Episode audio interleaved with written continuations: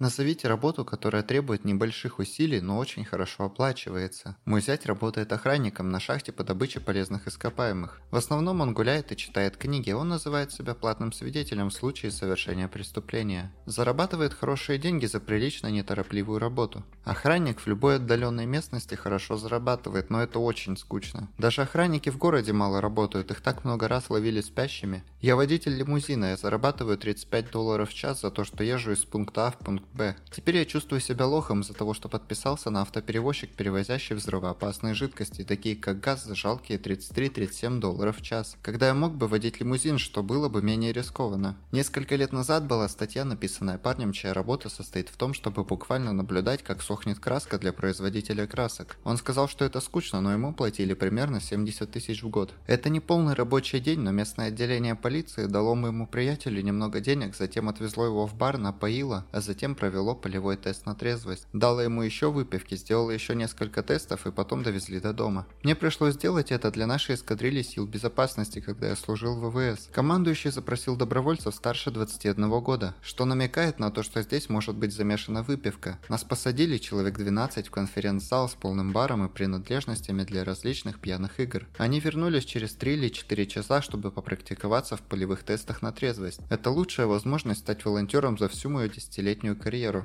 Я забыл название, но в основном я занимаюсь сопровождением в государственных учреждениях, где требуется допуск к службе безопасности. Платят около 80-90 тысяч, и все, что вам нужно сделать, это провести непроверенных людей, таких как, скажем, дворник по зданию, и убедиться, что они ничего не украдут. Если вы сможете пройти тщательную проверку биографических данных, то вас возьмут на работу. Оператор разводных мостов. Сама работа безумно проста, это буквально нажатие кнопки, и для этого не требуется предварительной подготовки или опыта. Наш местный оператор только что вышел на пенсию, и поскольку он был городским служащим, его зарплата была достоянием общественности. Он получает шестизначную сумму каждый год в течение 45 лет. Резервный козел отпущения. Есть несколько профессий, которые существуют только для того, чтобы взять на себя вину в случае неудачи. То, что требует небольших усилий. Я работаю в горнодобывающей промышленности, что может быть тяжелой работой.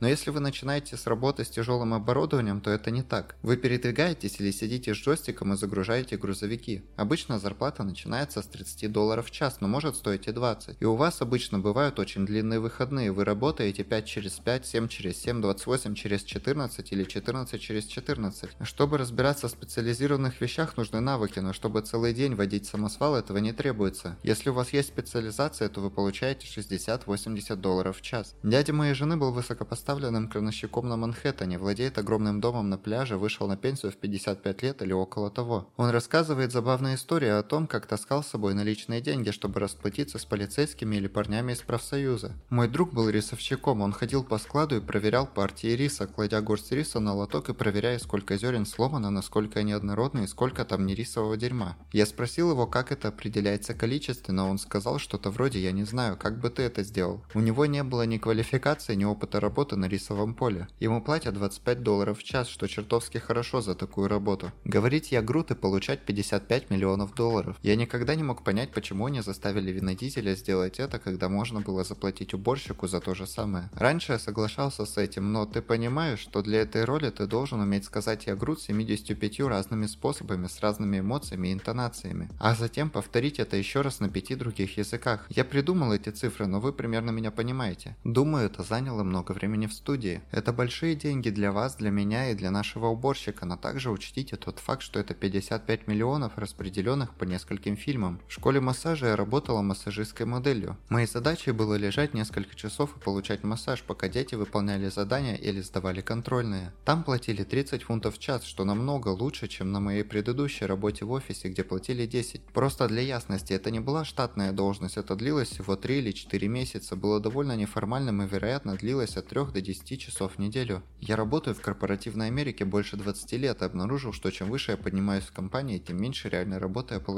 Это определенно так, как только вы дойдете до стадии, когда у вас будет определенный уровень знаний, как ресурс у компании для вас будет лучше руководить или обучать людей и следить за тем, чтобы они хорошо выполняли свою работу. Городской совет Остина просто очень тихо поднял себе зарплату до 116 тысяч долларов, абсолютно ничего не сделая. Я парикмахер, школа стоила 18 тысяч долларов за полторы тысячи часов обучения, 9 месяцев полной занятости. Я провел первые 7 лет своей карьеры изо всех сил, пытаясь учиться и делать стабильно хорошую работу, но теперь я зарабатываю 80 долларов в час, около 112 тысяч долларов в год. У меня и моих клиентов 12-летние отношения. И в большинстве случаев я чувствую, что они мои друзья, с которыми я могу тусоваться и смеяться весь день. Последние несколько лет я не чувствую себя работающим человеком. Они уходят, выглядя и чувствуя себя прекрасно прекрасно, что заставляет меня чувствовать себя прекрасно. Я искренне чувствую себя виноватым в том, что учителя, медсестры и другие жизненно важные работники, потратившие столько времени и денег на свое образование, часто зарабатывают половину того, что зарабатываю я. Серьезный ответ – изучите закупочные роли в большинстве корпораций. Они управляют своими поставщиками, заключают контракты, размещают заказы на поставку и так далее. Я бы сказал, что они оптимальны с точки зрения оплаты за усилия. Кроме того, они обычно получают привилегии, такие как больше поездок, праздников, праздничные подарки от своих поставщиков, стабильный рабочий день и гарантия занятости. Я в настоящее время один в моей компании, я просто работаю из дома. Предыдущий человек в основном уже все настроил за меня, и большую часть времени я работаю до двух часов в день в любую неделю. Я бы посоветовал не чинить то, что сломано, и у нас уже много лет налажены отношения с нашими поставщиками. Была работа в Lockheed Martin или Boeing, не требующая навыков, но с оплатой 90 тысяч долларов в год. Это была сумасшедшая работа. Человек залезает в топливную капсулу самолета и вычищает ее.